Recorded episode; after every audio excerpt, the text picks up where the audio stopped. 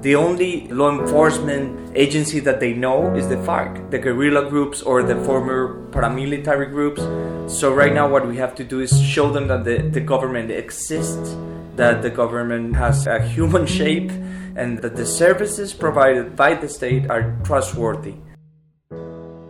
Hi, I'm Rob Wolf, Director of Communications at the Center for Court Innovation with a special guest, Miguel Samper Strouss, the Vice Minister of Criminal Policy and Restorative Justice at the Ministry of Justice and Law in Colombia, who spent the week in the United States meeting with justice officials, including Attorney General Eric Holder, and talking with experts and visiting programs here, like the Center for Court Innovation's Midtown Community Court. So I want to welcome you to New Thinking, our podcast series, where we speak to justice innovators around the U.S. and around the world.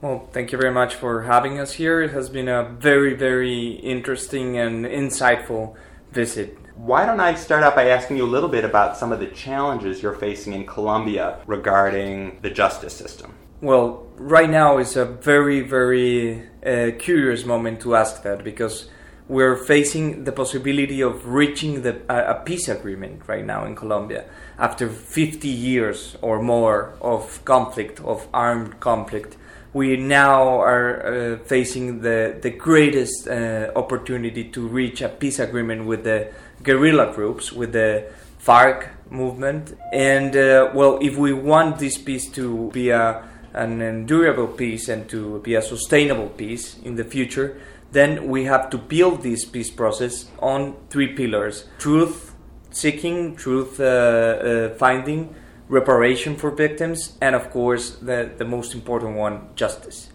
Justice can ensure that in the future the conflict will not reemerge and, uh, and, and that the country will see an exit outside of this, of this conflict.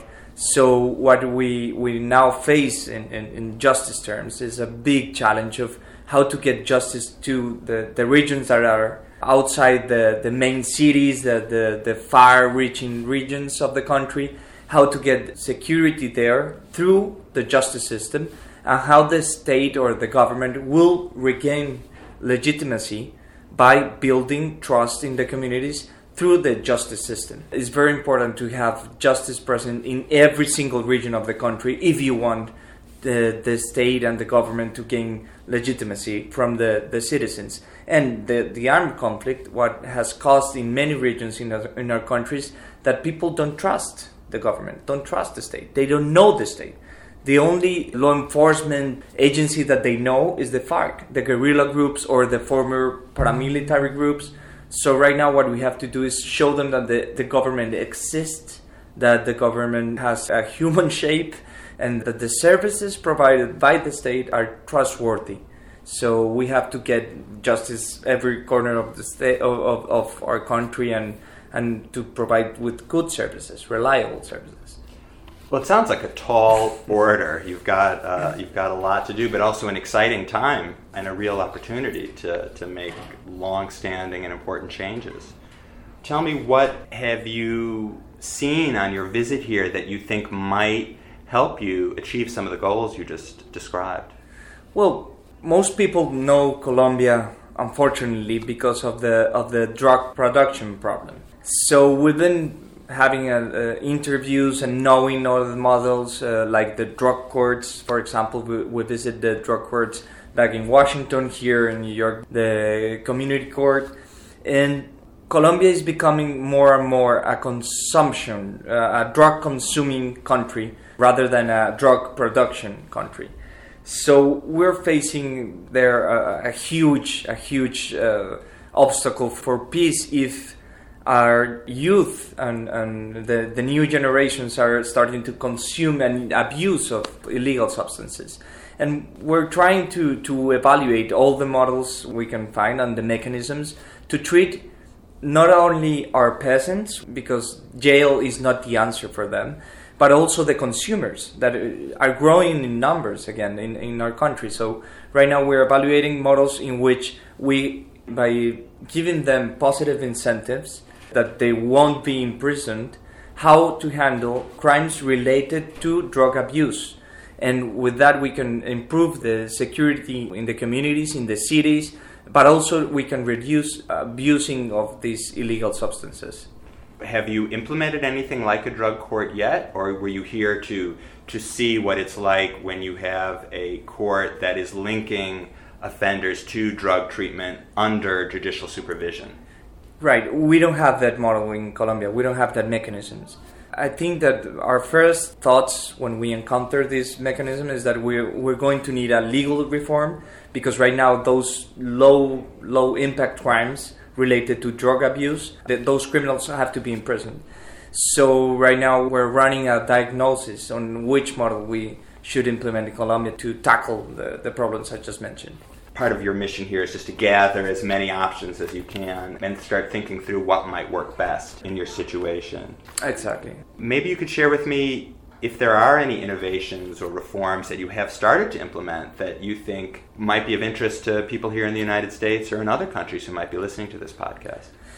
Well, yeah, we have a, a very, very nice and uh, beautiful program that is called Casas de Justicia, the Houses of Justice in which we get the different alternative justice mechanisms closer to people in the in the far-reaching regions of the country, not in the cities, but in the in the municipalities that are uh, far away from the cities, so we can get those justice service closer to people, and also to take out the Kafka away. This this uh, author that, that wrote about the judicial system. Uh, uh, a, a couple of a couple of yeah system where you don't understand what's Exactly. what's going on or how uh, anything works. And everything is dark and, and, and you don't understand what's happening there and you see the judge well you don't see the judge. It's like a, an anonymous people person around and Is that a result of the fears of retribution from drug cartels that the judges were anonymous? Well, we implemented that model but right now I think even not, not only in criminal justice but in civil justice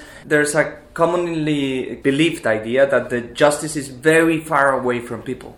So we have to take out the Kafka from our justice. And this program, Casas de Justicia, is, trying to do so by getting alternative mechanism, not, not the ordinary judge sits in a Casa de Justicia. What we see there is uh, referees and uh, mediators and also we have inspectors that try to well work with the community and construct the whole concept of justice and community justice with the community.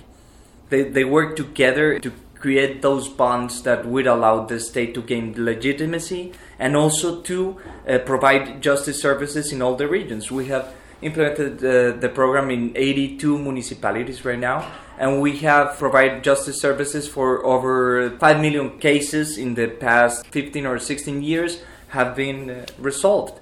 Even better if you provide justice services where people haven't had any contact with the with the government then you can ensure that in those regions they're not going to make justice by their own hands they're not going to apply that you know that saying that uh, an eye an eye an eye for an eye and a tooth for a tooth. Exactly. So so what we want is to de- reduce and de-escalate the conflict in those regions with these uh, casas de justicia.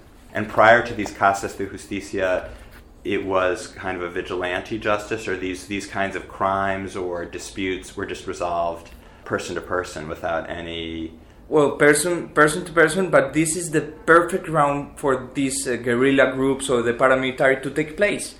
If you don't have a government, if you don't have a state, if you don't have institutions or authorities, then any armed uh, group can uh, uh supply that need.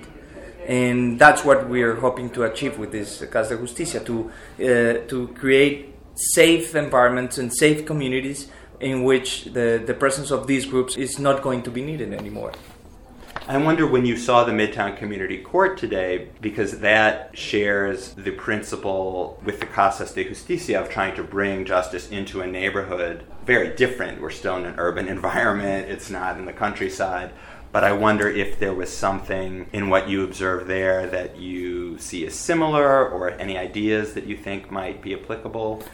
Well, the very interesting part of the community court is that first it changes the whole way that people interact with justice because uh, if you think about the ordinary model in which uh, people interact with justice is just through lawyers in very complex ways and legal procedures, legal complications, but this is very close to people.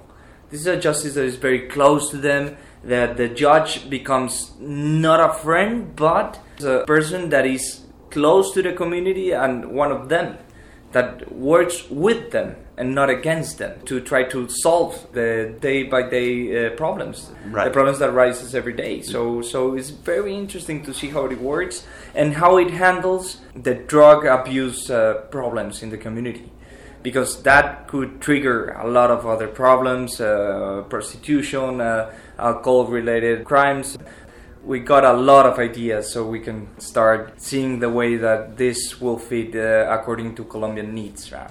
It sounds like you're taking real advantage of this opportunity to do a thoughtful job to rebuild a, a justice system. Well, that's the idea. That's why I'm getting paid.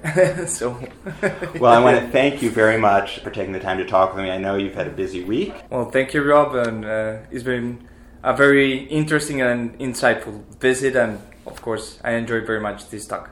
I've been speaking with Miguel Samper Strouss, the Vice Minister of Criminal Policy and Restorative Justice in Colombia, who's been visiting with justice officials and observing programming in the United States. You can listen to this and other New Thinking podcasts on our website and on iTunes.